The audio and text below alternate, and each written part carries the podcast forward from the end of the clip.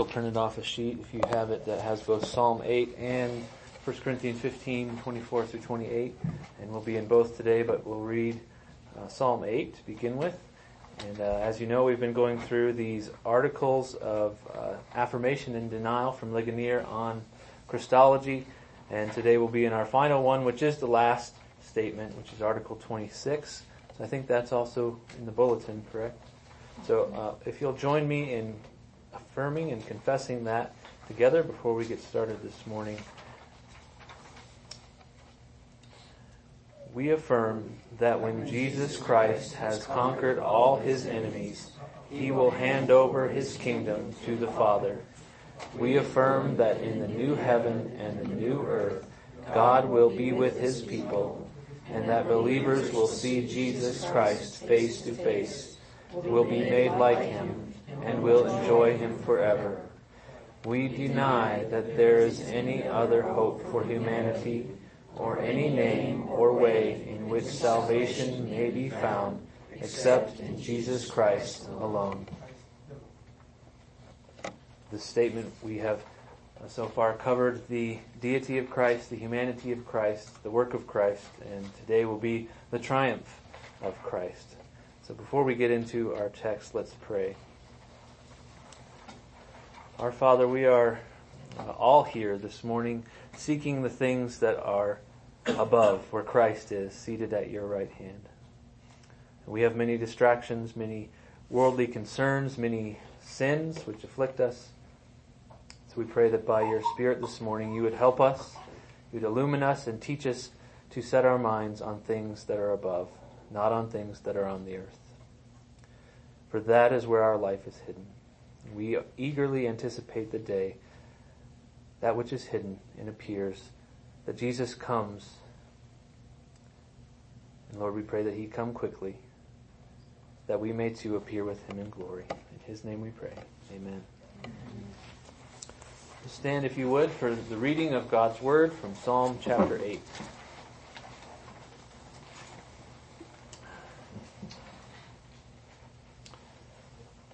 O Lord, our Lord, how majestic is your name in all the earth. You have set your glory above the heavens. Out of the mouths of babes and infants, you have established strength because of your foes, to still the enemy and the avenger. When I look at your heavens, the work of your fingers, the moon and the stars, which you have set in place, what is man that you are mindful of him, or the son of man that you care for him? Yet you have made him a little lower than the heavenly beings and crowned him with glory and honor. You have given him dominion over the works of your hands. You have put all things under his feet, all sheep and oxen, and also the beasts of the field, the birds of the heavens, and the fish of the sea, whatever pass, passes along the paths of the seas. O Lord, our Lord, how majestic is your name in all the earth. Amen. This is God's word. You may be seated.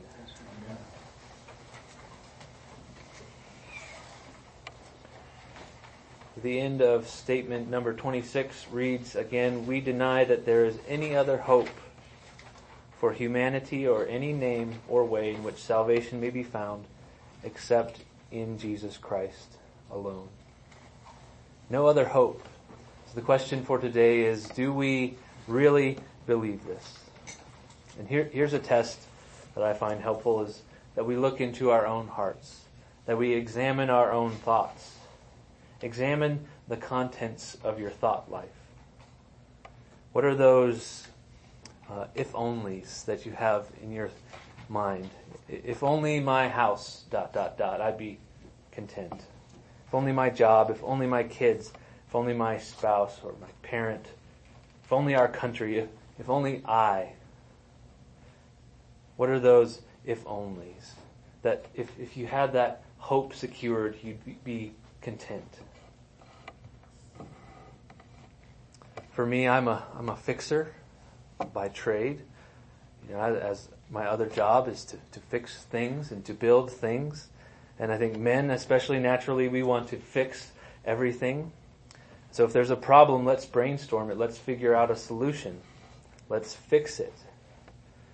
So much of my brain space in my life is given over to the sol- solving of the problems that I see, and, and especially the problems in my life that make me the most uncomfortable.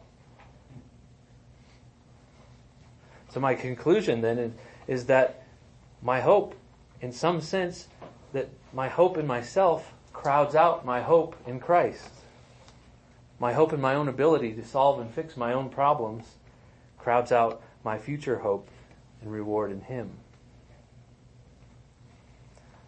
That's my problem. That's one of the many items in my dirty laundry basket. I'm sure all of us are afflicted with similar things. Maybe we're afflicted with anger because our hope maybe isn't in ourselves but in other people. And frankly, people always fail. Or maybe our hope is in a false perception of God. If He really loved me, then I wouldn't have to endure dot, dot, dot. Oddly enough, Christmas time, uh, there's more distractions crammed in to our thought box than normal. And, and oddly enough, they crowd out Jesus even more. If only the food turns out just so, then I can rest content and, and think about Jesus. Or if only that, that one family dynamic part of our family doesn't flare up this weekend, we'll be good. If only the gifts I get are what I really want, or if only people applaud my gift giving or my hospitality. See, the point is, true hope is heavenward hope. It, it's future focused and is completely absorbed in Christ. True hope is heavenward hope, and it's future focused, completely absorbed in Christ. So this morning we're looking forward to the end of all things, which might be strange right at Christmas time, but, but I pray that our hope and our contentment will be intensified as we enjoy looking back at the birth of Jesus this weekend with our families over the next couple of days. I hope that today as we look forward, that will give us a reason to hope, a greater reason to hope. Because that little baby boy, boy born two thousand years ago, he does give us hope. But the question is, why? Is it sentimental feelings about babies that give us sweet hope? Because I, I have one right there if you want to see one. So why? The question is, why does Jesus give us hope? How does He give us hope? And the answer to that question really is a lifelong pursuit to answer that question. But we'll just start with the obvious this morning. The obvious is, point number one here, we have issues. We have big issues. So let's return back to Psalm eight, and you might think it's a strange place to turn to discuss the fact that we have issues, but I hope you'll hear me out here.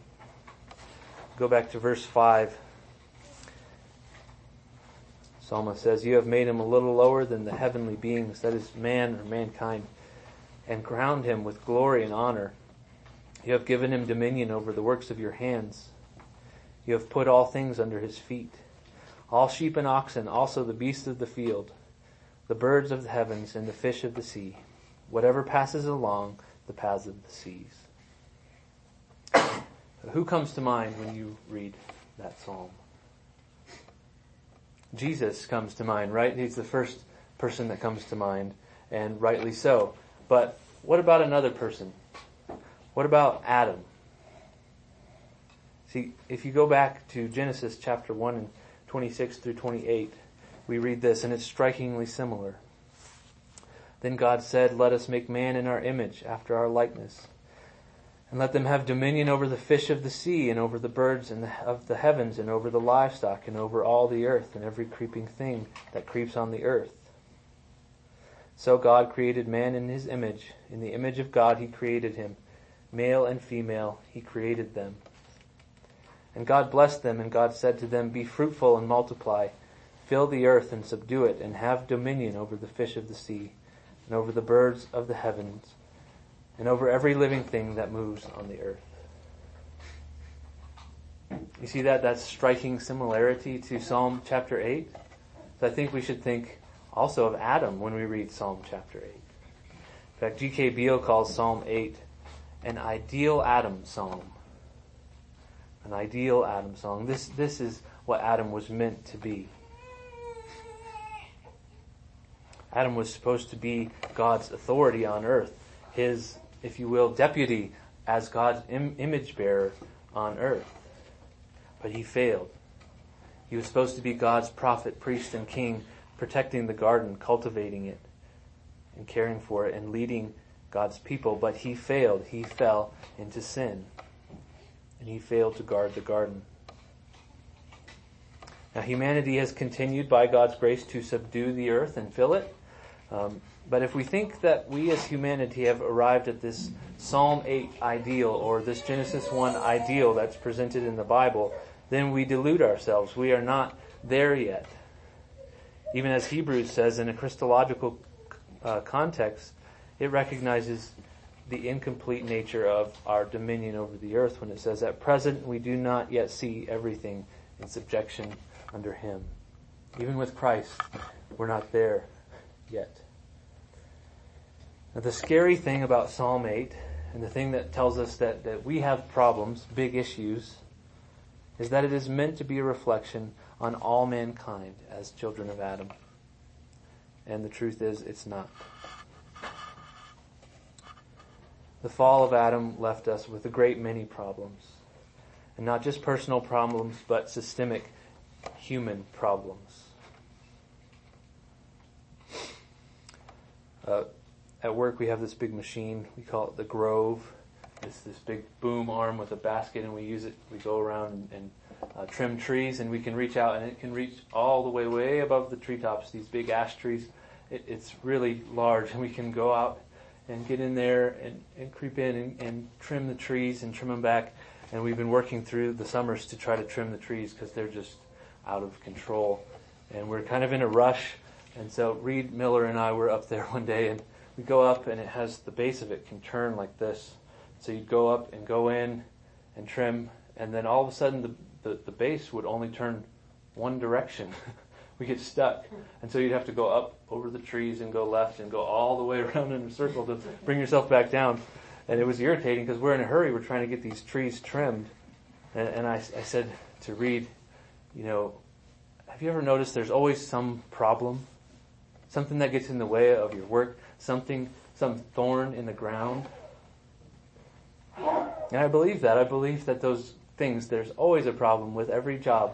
No matter how small, that makes it take twice as long. That that bolt that's stuck in the car when you're mechanicking, it always happens. Because the truth is, because of Adam's sin, the ground fights back. And the problem for we, for me as a fixer, is that there will be always something else to fix. Because we live in a broken world, and if my contentment rests in the repair of the world around me, I'll be waiting a long time. My point being here, give up on yourself and give up on humanity, that we will be able to pull ourselves up on our own strength. It's not going to happen. Such hopes are false hopes. For example, the, the gospel of hope in communism or socialism is a gospel of man's ability to do right. Or the gospel of hope and self-esteem that we see today. All kids need to do is, is believe in themselves, and they can do anything. The gospel of hope in humanity's ability to unify, to work together for the common good, is a pipe dream. Uh, Michael got me into Star Trek a little bit, and uh, if you, if you watch Star Trek, you'll hear them talking about, well, humanity overcame all this a long time ago. We stopped fighting. A hundred years ago, we overcame. Right? That's like the, the ideal. If we can just overcome. I mentioned last week the podcast I've been listening to, The End of the World, where there's all these risks that could end humanity. And his solution, at the very end, he tried to offer some solutions, and there wasn't really a whole lot of hope, except humanity needs to unite to fight these risks. I mean, really? You really believe that that's going to happen? But these hopes are really the best that humanity can produce apart from Christ. And I've often thought that if I weren't a Christian, that's the only place I could head if if, if I wanted to have any hope at all. But they're false hopes. And false hope crowds out true hope. The real hope is only found in that first person we should think of when we read Psalm eight. Jesus Christ.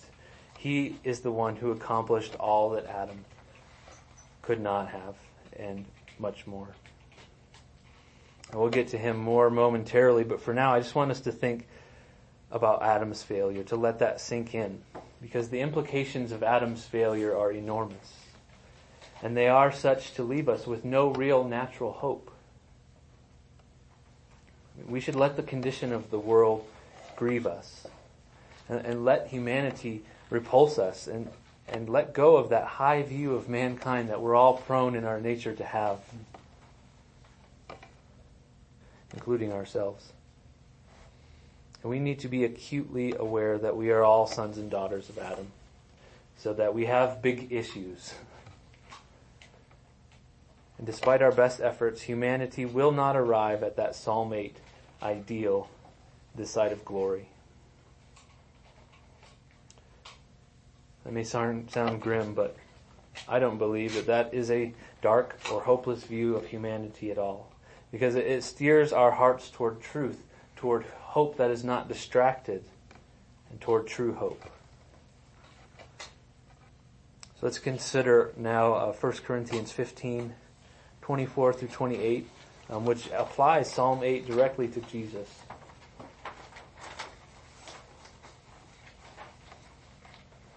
So we'll read all of these verses. twenty, actually we'll start back in twenty-two. I may have messed Michael up with the bulletin, but I want to read from twenty-two on through twenty-eight. For as in Adam all die, so also in Christ shall all be made alive, but each in his own order, Christ the first fruits, then at his second coming those who belong to Christ. Then comes the end, when he delivers the kingdom to God the Father after destroying every rule and every authority and power, for he must reign until he has put all his enemies under his feet. But the last enemy to be destroyed is death. For God has put all things in subjection under his feet. But when he says all things are put in subjection, it is plain that he is accepted who put all things in subjection under him. When all things are subjected to him, then the Son himself will also be subjected to him who put all things in subjection under him, that God may be all in all. Last week in, in Sunday school, we got into a bit of a discussion about the, the Son of God, and we started talking a little bit of, about the issue of the eternal subordination of the Son, and the problem that that is, that the Son might be eternally subordinate in some sense to the Father. And, and this text really, this week, was it was a stumper for me as I had that issue in the back of my head and I was reading this text. And uh, so I, I'm going to take a bit of a theological rabbit trail here. And I know, because I know you, that you are theological nerds as I am. So you will forgive me for the theological rabbit trail. But I think also at the end of this, if we can hang on through this this uh, rabbit trail, that we'll have a clearer understanding of what the text is saying about the triumph of Christ on the other side. So a few things to take note of here. And uh, I spent a lot of time this week on this, this issue, so this is very brief. If you have more questions, we can talk later. But first, all of this is couched in the context of the first and the second Adams. We saw that in verse twenty-two.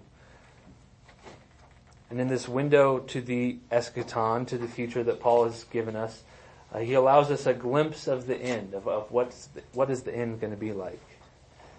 And if we're going to understand it rightly, we need to recognize that the, the Christological elements contained here are carried out in this sphere of Christ's humiliation and exaltation as the second Adam and as the mediator.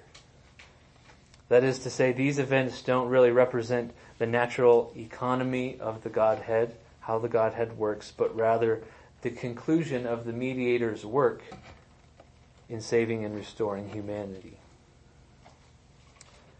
The second thing we need to realize here is that it is the Father who commissioned the Son. we saw in Psalm eight. And in this text, the Father puts all things under the Son. He has the right to put all things under the Son, accepting himself, of course. And as we see in the Gospels, particularly in John, when Jesus was here as a man, he was under the authority of God the Father. The Father sent him as his apostle. Jesus says he only does the will of his Father. So again, this is not a description of the natural, eternal function of the Trinity, but of the Son as God-man.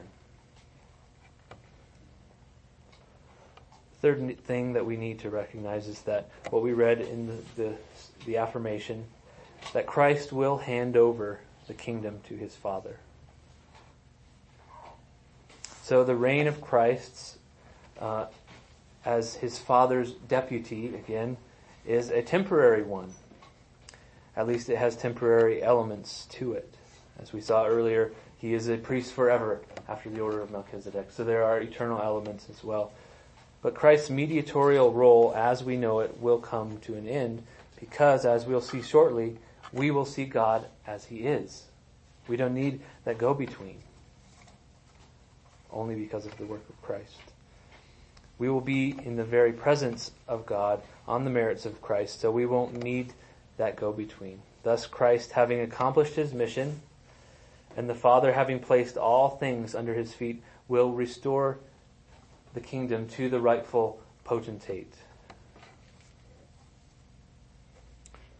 So it's important here to understand that the, the session of Christ, the seating at his, the right hand of the Father, the session of Christ at God's right hand was, as we just read, and I never really noticed this before the, this week, until, that word until, until he has put all his enemies under his feet. Or Psalm one ten reads, "Sit at my right hand until I make your enemies a footstool." Calvin is helpful here. He says, "Christ therefore shall reign," this is from the Institutes, "shall reign until he appear to judge the world, inasmuch as, according to the measure of our feeble capacity, he now connects us with the Father.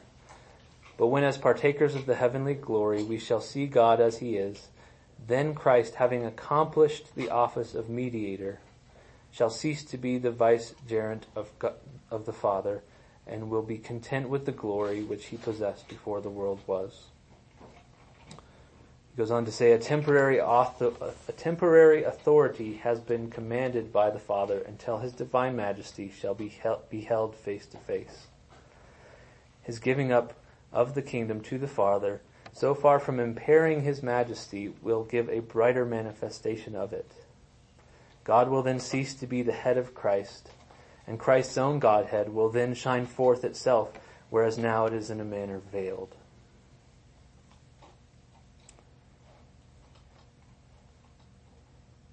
So how does what, what Calvin just said, that, that his glory will actually be increased, how, how does that square with verse twenty-eight, where Paul says that even Jesus will be subjected to the Father when he returns the kingdom to the Father? And that's a difficult problem. We know from Scripture that the second person of the Trinity is co-equal, co-eternal with the Father and the Spirit. And there must not be then any eternal subordination of the Son, or even an everlasting subordination into perpetuity. The answer, to me, as best my feeble mind can grapple with it, rests in this whole notion of Christ fulfilling or accomplishing the office of mediator. That is to say, the consummation of all Christ's prophetic, priestly, and kingly work as the second Adam is the day he lays it all at the Father's feet. This subjection to the Father is not one of of ontological submission, but one of ultimate and triumphant final obedience to the Father as the second and last Adam. So G K Beale puts it thoughtfully here. He says, "At the end of history, Christ will come a final time to consummate all things. In this respect, he will have brought to completion his Adamic rule in his in this redemptive historical age. In particularly, he will complete multiplying his progeny by giving them physical resurrection life. And he will finish the victory and rule that he began to accomplish over the enemy, including death, at his final coming.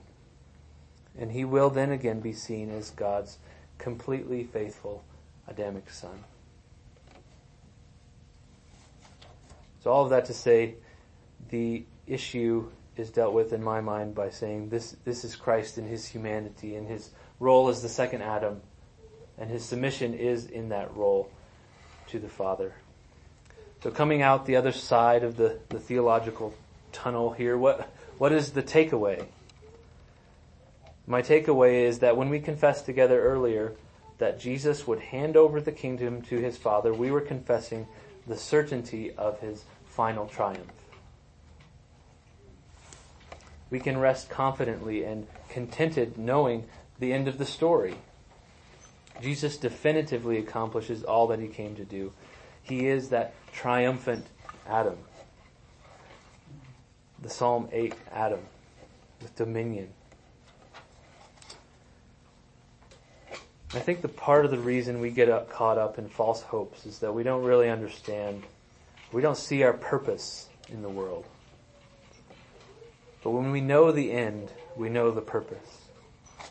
Stated another way, an eschatological hope is also a teleological hope.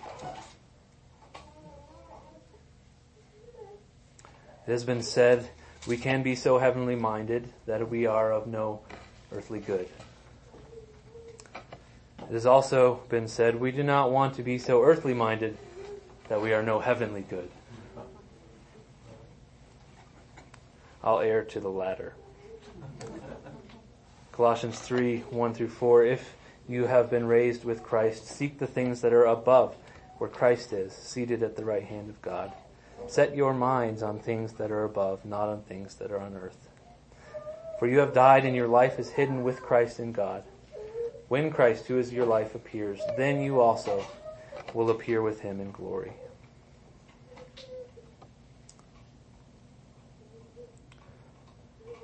So the first point this morning was that we have problems, big problems. I forgot to mention the second point is that Jesus is the good Adam. Jesus is the good Adam. Thirdly here is that we reap the benefits of Christ's triumph. Flip over, if you have your Bible, to Revelation twenty-two, one through five.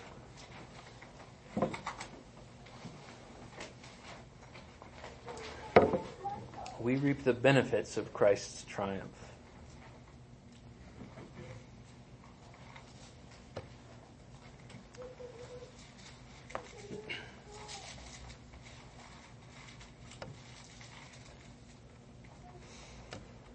The Apostle John recounts in Revelation twenty-two, one through five, then the angel showed me the river of the water of life, bright as crystal, flowing from the throne of God and of the Lamb, through the middle of the street of the city.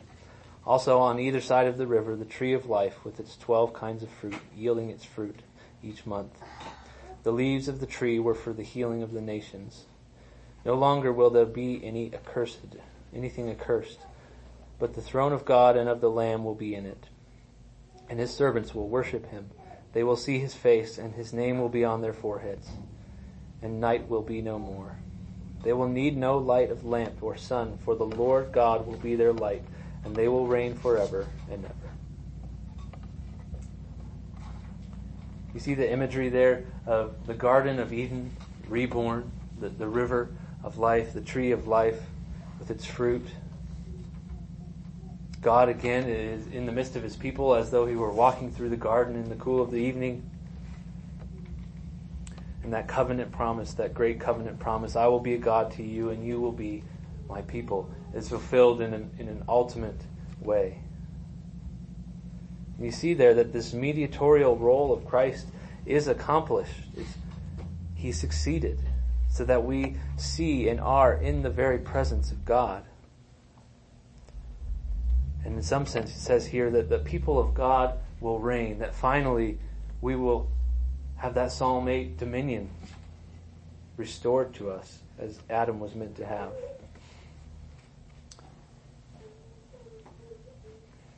And there we are no longer in Adam, but in Christ. Because of his work we are restored. And forever and ever we will be in the presence of God and of the Lamb.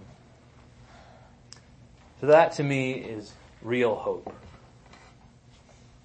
All of our deepest longings will be fulfilled at the end of all things. We'll have life instead of that curse, death. Death is defeated. Life eternal will abound in resurrection energy.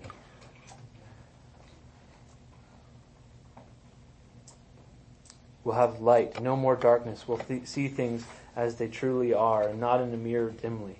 We'll have true illumination, understanding, and freedom from sin and lies, and we'll stand in the very presence of God.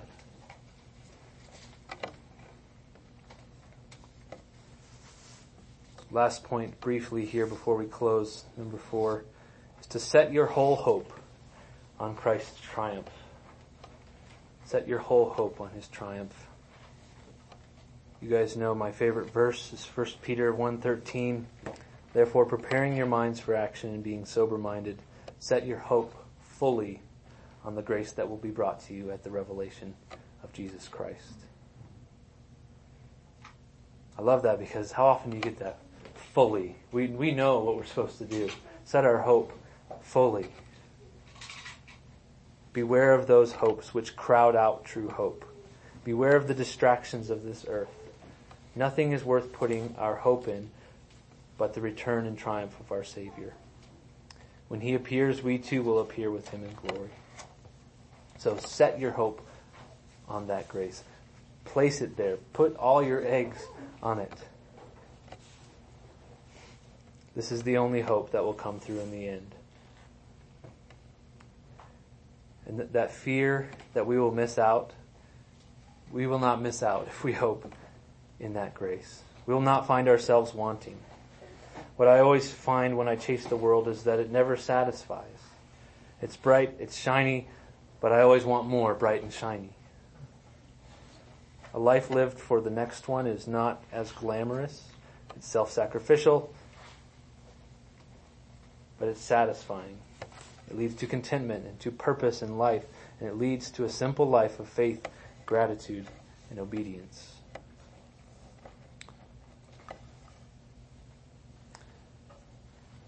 Hebrews says, for people who speak thus make it clear that they are seeking a homeland. If they had been thinking of the land from which they had gone out, they would have had opportunity to return. But as it is, they desire a better country, that is a heavenly one. Therefore God is not ashamed to be called their God, for he has prepared for them a city. Set your hope fully on the grace that will be brought to you at the revelation of Jesus Christ, and you will never be disappointed in this life or the next. So I'll conclude by asking, does the birth of Christ give you hope? It should, for as it says, there is no other hope for humanity or any other name or way in which salvation may be found except in Jesus Christ alone. So as you look back this week upon the birth of Jesus over the next couple of days, may it propel you to do and to long for that heavenly city and for that day when he triumphantly hands over the kingdom to the Father and we live eternally face to face with Jesus and enjoy him forever. Amen.